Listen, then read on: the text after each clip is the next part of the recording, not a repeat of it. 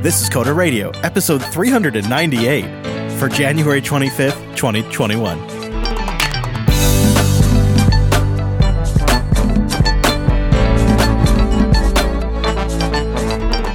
Hello, friends, and welcome into Jupiter Broadcasting's weekly talk show, taking a pragmatic look at the art and business of software development and the world of technology. This episode's brought to you by Cloud Guru. Cloud Guru now includes Cloud Playground, Azure, AWS, or Google Cloud Sandboxes on ACG's credit card, not yours. Get certified, get hired, get learning at acloudguru.com. My name is Chris, and joining us, like the established soldier in his fortress of Florida podcasting, it's Mike. Hello, Mike. Hello, Mr. Fisher. And how's Sayusa doing? I was trying to set it up. That's why I stumbled there. I was trying to set up in a way that wouldn't invoke the Jar Jar. Misa always here. I know. So moving on from that, I got a new keyboard. Ooh. Which one? This one. Hold on. I'm picking it up because the text is small. It is the Keychron K3, and this is a great one because it has Bluetooth or USB-C, and it works on Mac or Windows/Linux. There's a little switch. You choose it, tell it what mode to be in, and it has really cool lighting effects just out of the box. I don't even know what I'd call this one right now, but it's rad, and the escape key lights up red, which is rad, and it's a little quieter, so it doesn't, you know, here, I'll bring my mic down. You ready for this? I'll bring my mic down here, and I'm going to turn off my gate, and I'm going to do a little typing, okay? This is me doing a little test typing. Oh, my. You kind of get a sense for it. It's not super bad. You know, it's not like really mechanical, but it still has a good feel. It's a definite upgrade. It sounds like a great gateway drug for people ready to dip their toe into mechanical keyboards. Because it's only like a 60% keyboard, so it just takes up so much less room than the full-size keyboard that it's replacing right here. Mm. So I've gained room here in the studio. It's nice. You know, I can spread out like I was meant to. Well, we have some feedback. You all right over there? You good to get into it? You sound a little quiet today. Oh, let's get into it. I'm ready to roll on this feedback. I don't know. We'll see. Okay, so Michael T. writes in, and he says, hey, Chris and Mike, first time, long time. I wanted to call out an area of software development and an activity that I don't think gets a lot of love on Coda Radio or maybe JB in general. It's security. I'm a cybersecurity analyst threat hunter for a major healthcare organization, and I'm writing Python and Bash every day.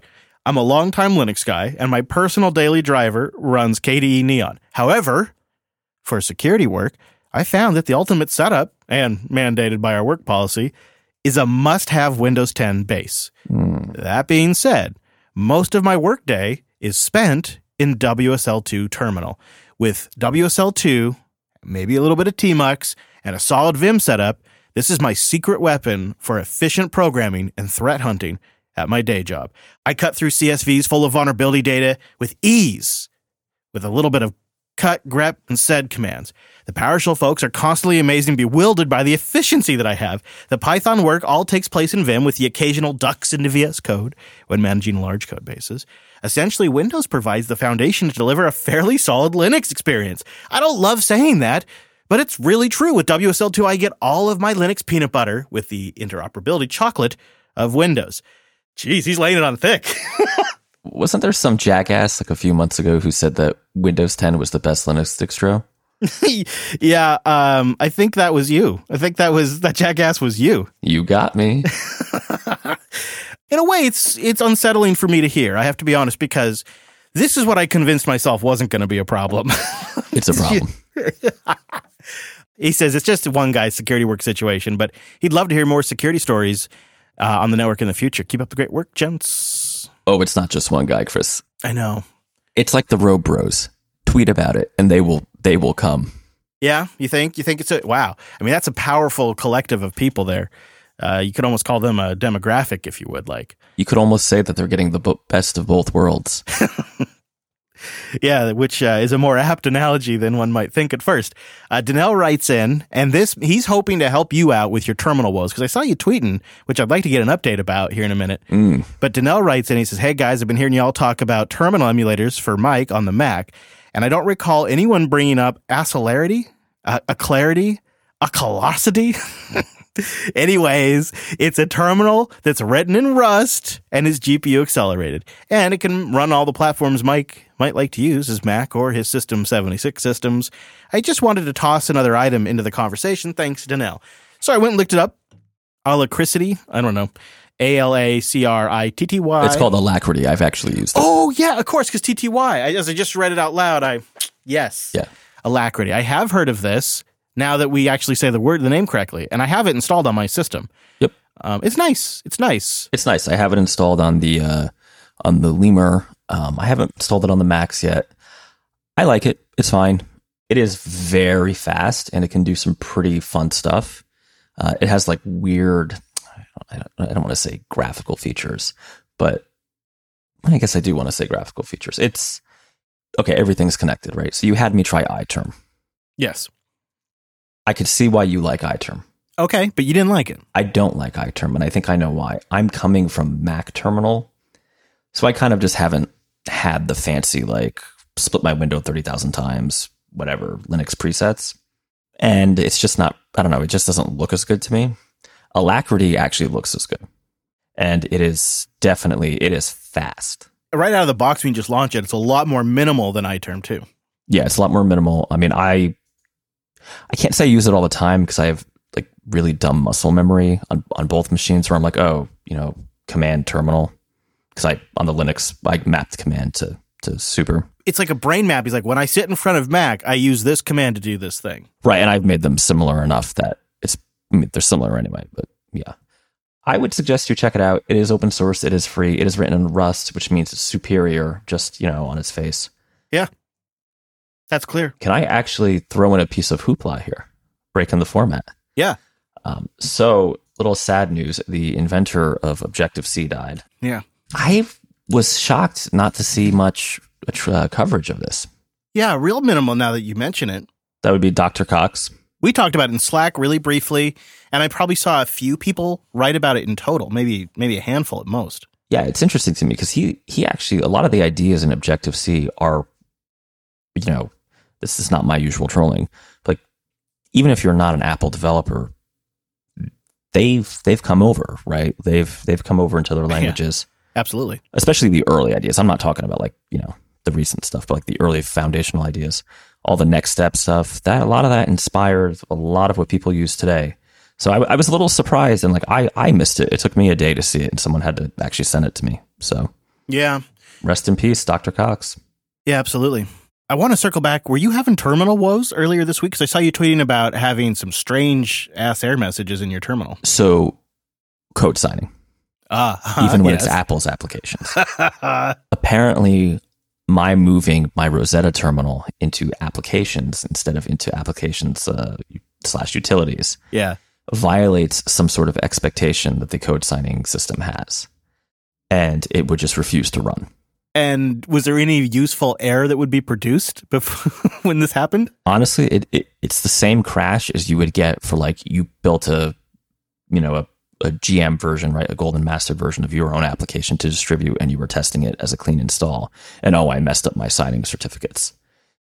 So luckily I said, what's different about terminal than any other application you would generally install? Oh, it's not in applications. Let me just delete this version, duplicate it again in applications utilities, put the new one in Rosetta mode and see what happens. And sure enough, that was the entire problem. Now, let me ask you something, though. Honestly, did you have a moment where you were like, this has got to be an M1 bug? Or is this because I'm on an M1? Well, right. The whole fact that I have to run a Rosetta terminal all the time. Actually, what I ended up doing was I undid that, and I duplicated it, and I left the ARM terminal. I just named it ARM terminal, and the other terminal, the Rosetta one, is just named terminal. Yeah, okay. Because I almost never... want the ARM terminal, right?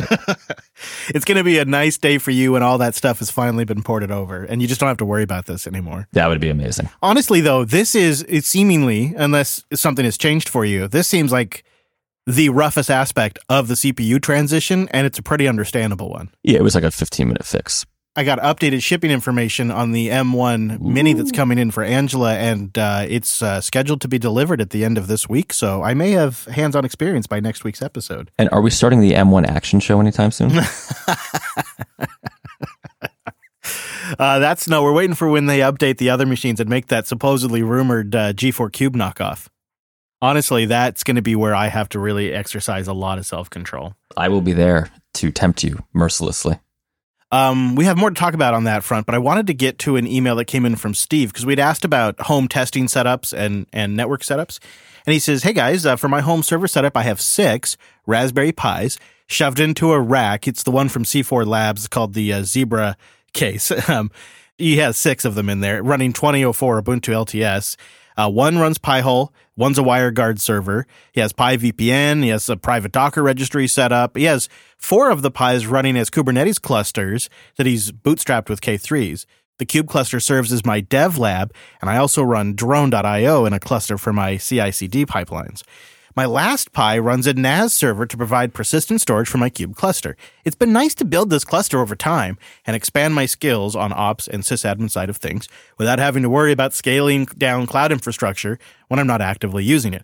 Yeah, just a side note, I completely agree with that little bit for the Raspberry Pis. When you're doing small-scale training, it's just great for that because you can just leave them running, and it's a low even power impact. He says, I've created Ansible roles and playbooks to provision most of the cluster's functionality.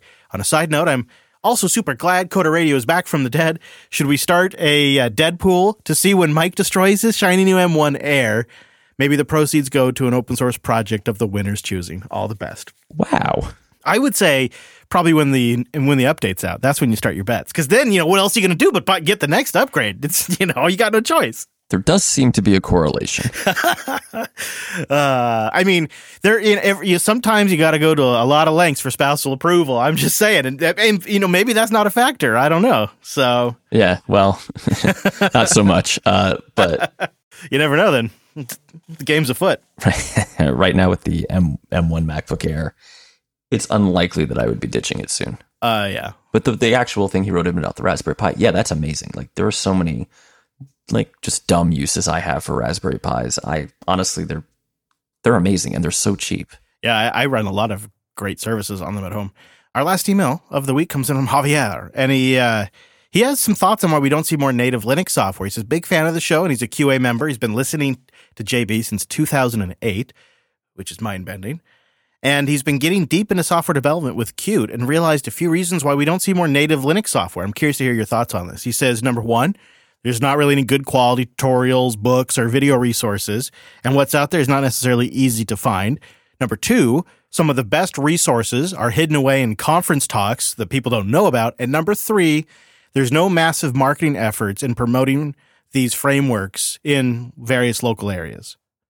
And that last one I thought was kind of like marketing the frameworks, but I guess there is some truth to that. Like there's a lot of really great free frameworks out there that nobody knows about. Yeah, I would say the Vala stuff is pretty interesting.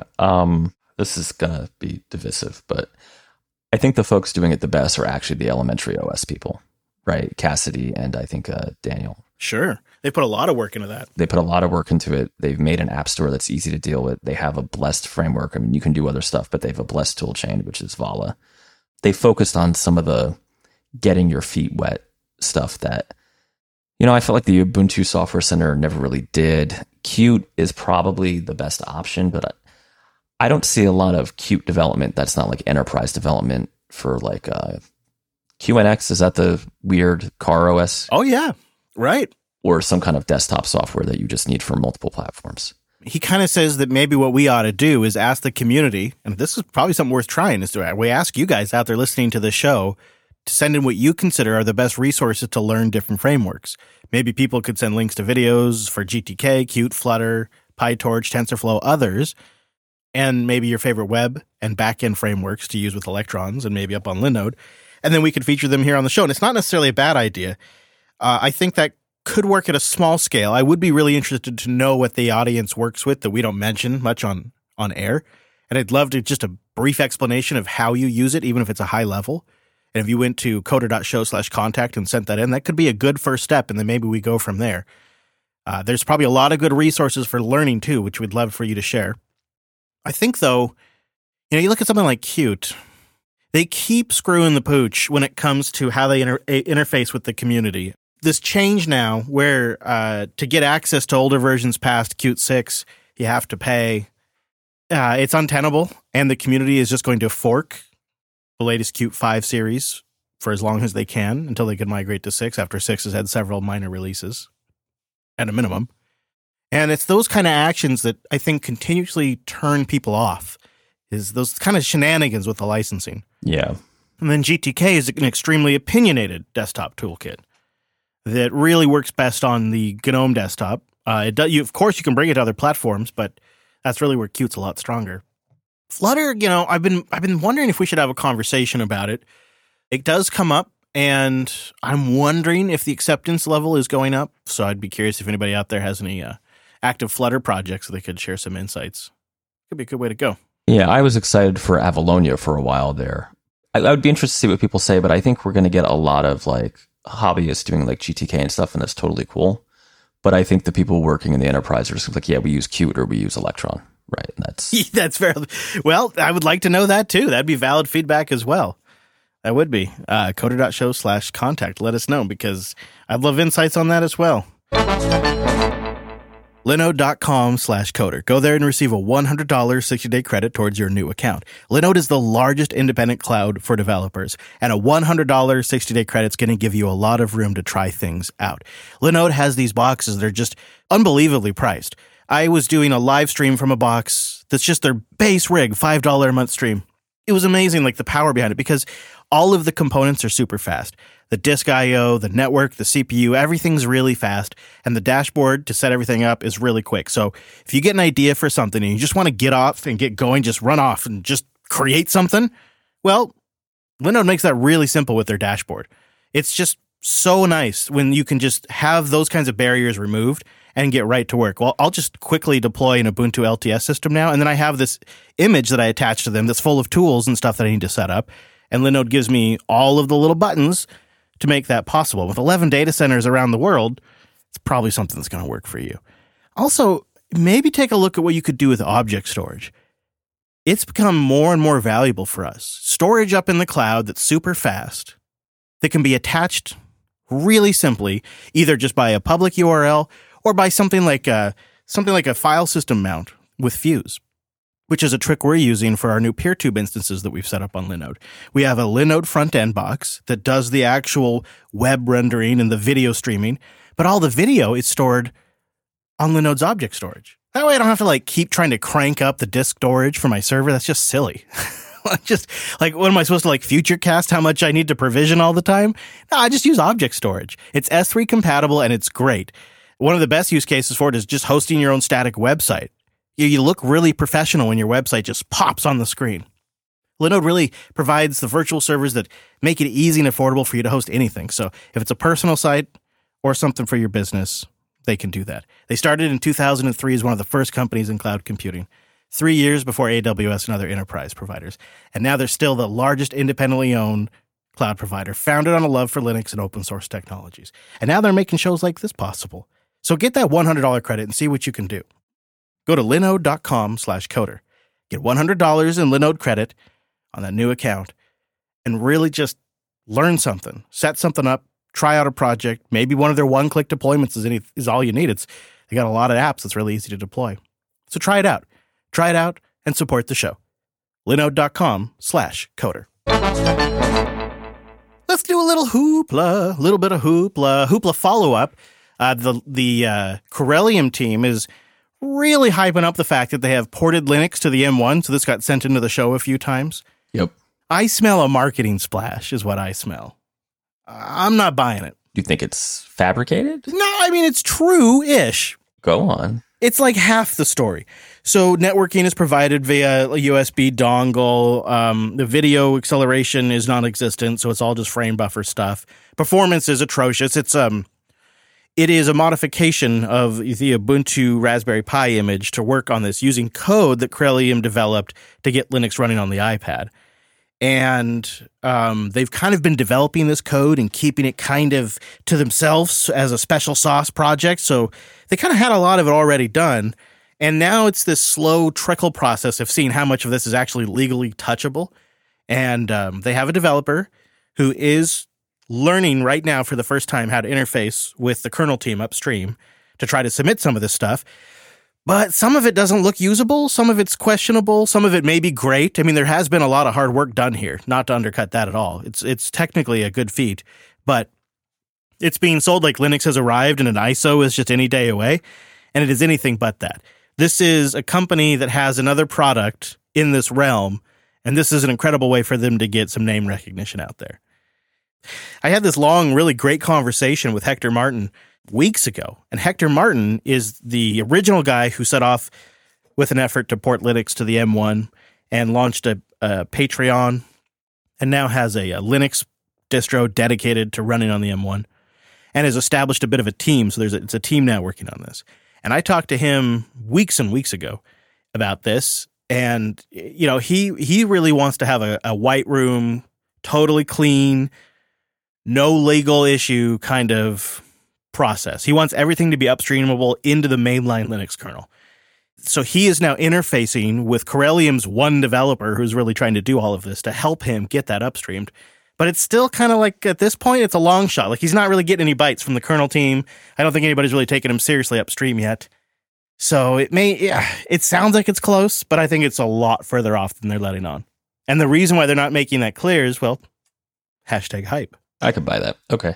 I mean, I saw this story a couple times and I was like, okay, it's eventually going to happen. I don't think anyone's going to buy these M1 Macs to slap Ubuntu on them, though, because you know what? You're going to be fighting compatibility issues for years. You know, no video acceleration is a deal breaker. Yeah, you're not going to spend that money on a Mac not to have it working. Also kind of ironic, I suppose. When I was talking to Hector, he had told me that he had planned around the end of January to essentially make the same splash, because he thought he was pretty close to getting it booting. Mm. And his idea was this would be a great PR stunt for the distro and probably raise funds. So he was conceiving of doing something similar with, I think, probably more noble intentions, because he's just trying to raise awareness about the project, where these people, Corellium, I think, are trying to raise awareness about their business and their other products, which they are happy to link to you, by the way, on their page where they talk about this work. They have different like security research and app modeling testing that they'll do for you. So I don't think people should get too excited. We had a lot of people that were sent it in that were like, it's almost here. Yeah, I think this is a ways away. Yeah. To say the least. We also heard from people that are on M1 minis that they were having issues with sleep. I guess the system would go to sleep within an hour and then never wake back up. That is being resolved in a current macOS beta, as well as, this is why I wanted to talk about this, because I felt like after trashing them so bad, we should follow up. Apple is fixing the content filter exclusion list that let Apple apps like the App Store or Maps and iCloud avoid firewall and VPN policies, like they just weren't installed. Now that's being resolved. Apple apps will be compatible with VPN apps and no longer bypass firewall and other security tools, which I gave them a really hard time for on this show. And I acknowledge that they're fixing it. So there's that. And now I'm sick of talking about them. But I felt like we should follow up. You're a fair-minded journalist. Well, it's just after harping on them for it, you know, because one of the things that I stated is like, what I don't like about the Mac is it feels like it's not under my control anymore. And I still feel that way to an extent. I have a really old Mac that I fire up every now and then.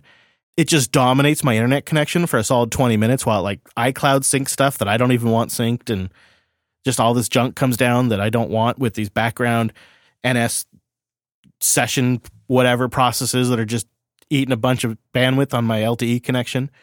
I still feel like the Mac is far out of my control in a lot of ways, but that's an area where Apple made it right. So I got to give them credit where credit is due. Okay. Very fair-minded of you. Thank you.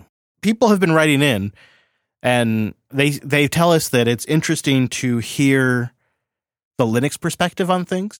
Like, people really didn't quite understand what Linux users didn't like about Electron. They just didn't really understand. So we got some feedback back in that said, yeah, thanks for explaining that from that perspective.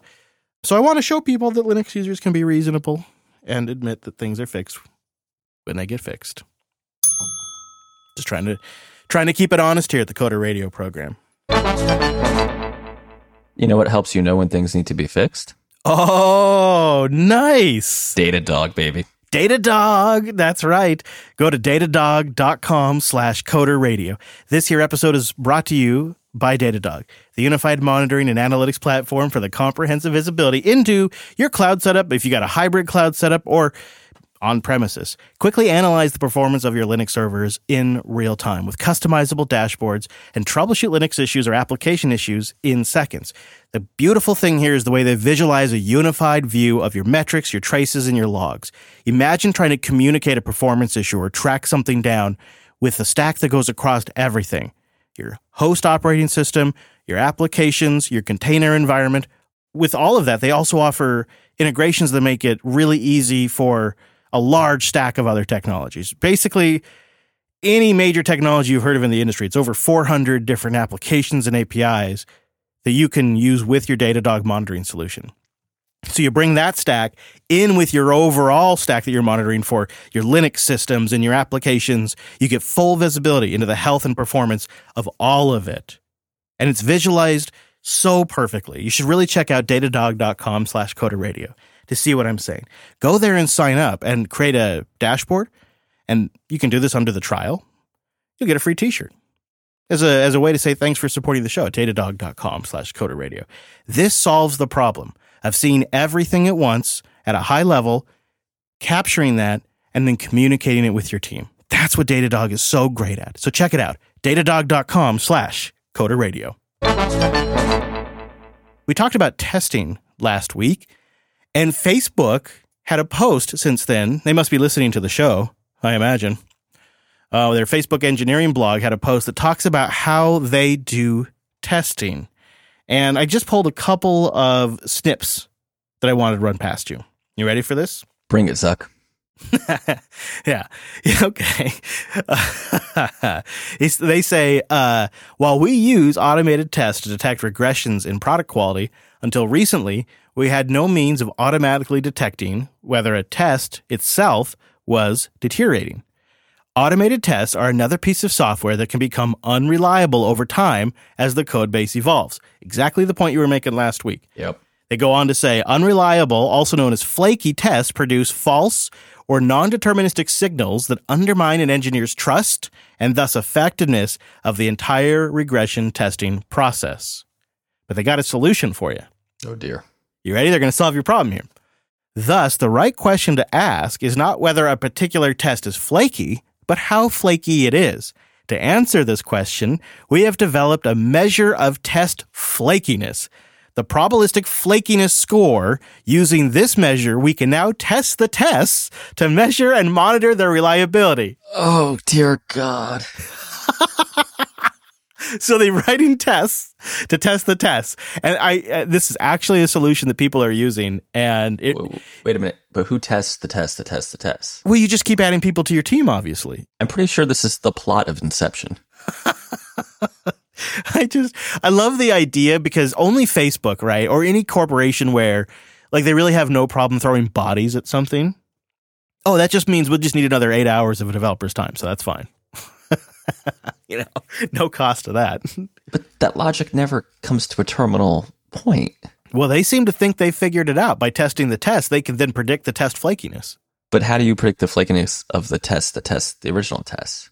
You watch how it scores things over time and how it trends, I suppose, suggest if the flakiness test is getting flaky. Whoa. Okay. Yeah, I know. This is their solution. And it really is. It is an endless problem of just throwing more resources at it. I feel like a lot of this stuff is we don't want to pay QA people. Right. It just... Yeah. I'm not saying tests are bad. I'm just saying... At some point, someone does have to actually look at your software and be like, all our tests pass. I mean, it redirected to Pornhub, but all our tests pass. You know, come on. You know, but like Squirrely Dave points out, like in corporate America, it's not an outlandish idea just to throw more bodies at it. You know, I have had clients and I've worked at companies where the goal was to just grow endlessly. Now, not every place, obviously, I've been to, of course not, but some, they're just... There was no limit to the staff they were willing to add. They never thought like, well, maybe 50,000 is enough. Yeah, and Wes is saying in the chat that he thinks it's a find the right balance between automation and human interaction. That's obviously true, right? Yeah, yeah.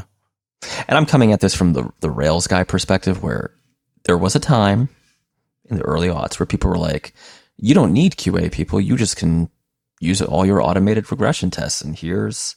Right, but okay. But here's the other argument. Why pay for, say, three QA people when you could pay for one developer to write tests? I would say because tests don't work. No, that's too far. No, yeah. I mean, but they don't count like the type of bugs that, I don't know, man, maybe I'm just old school. I feel like someone needs to be looking at the software and manually going through like a script of what it's supposed to do. Yeah, I mean, like a post build checklist. I mean, that's what used to work, but I do think it is a balance. Well, it's obviously a balance. Yeah, test for some of the high level stuff, and then hands-on for the edge cases.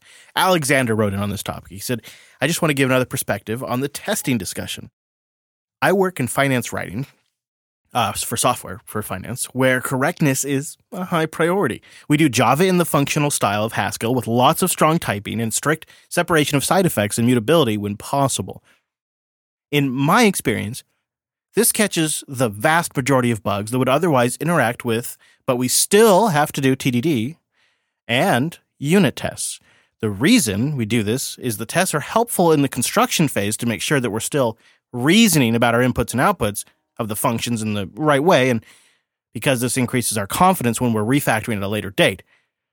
The second point can't be understated at all, because we will regularly refactor and rip out large portions of our code. We can use these types as guardrails to make sure that we haven't swapped out the semantics of our code or make other changes. It's low risk for them.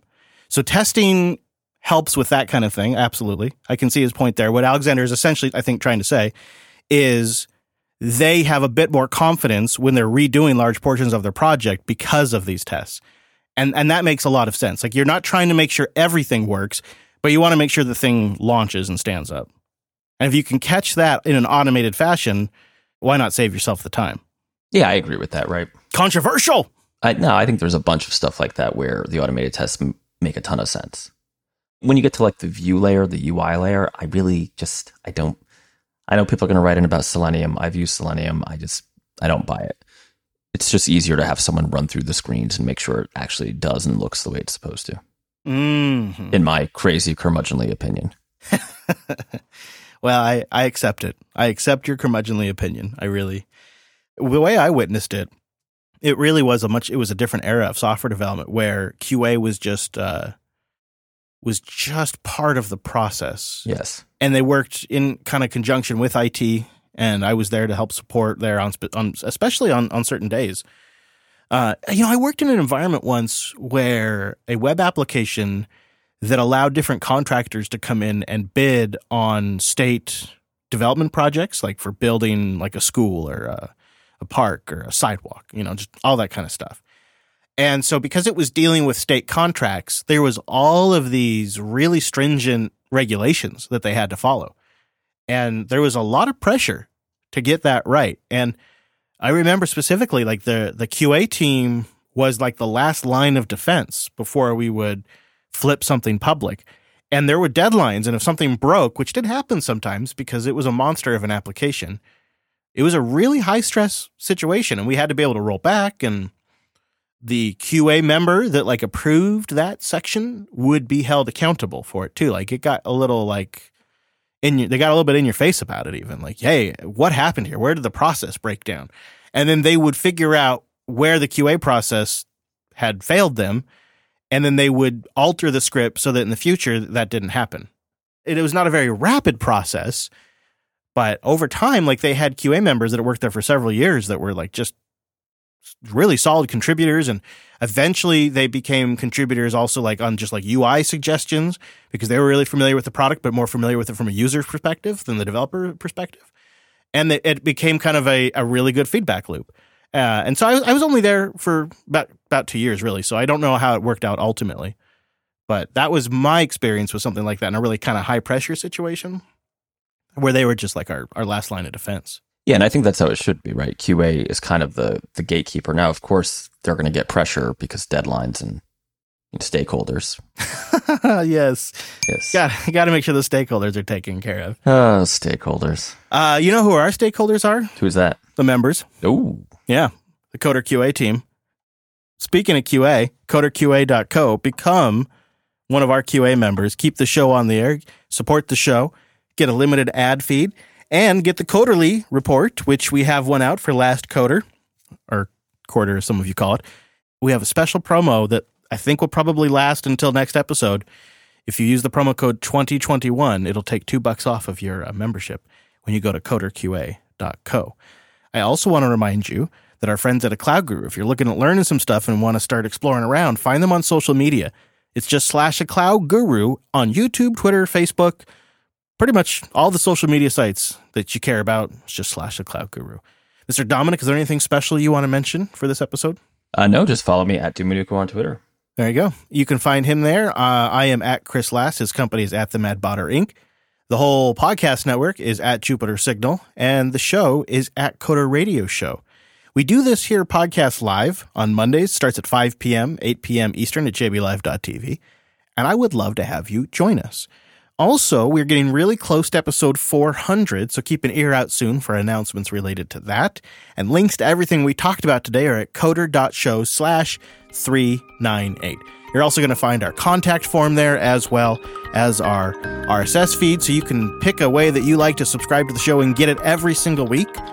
Well, Monday means we're live, but, you know, I really know the bulk of you, like 99.5% of you, you're listening on the download. So thank you for doing that. And if you'd like to help the show out, maybe you can't be a member.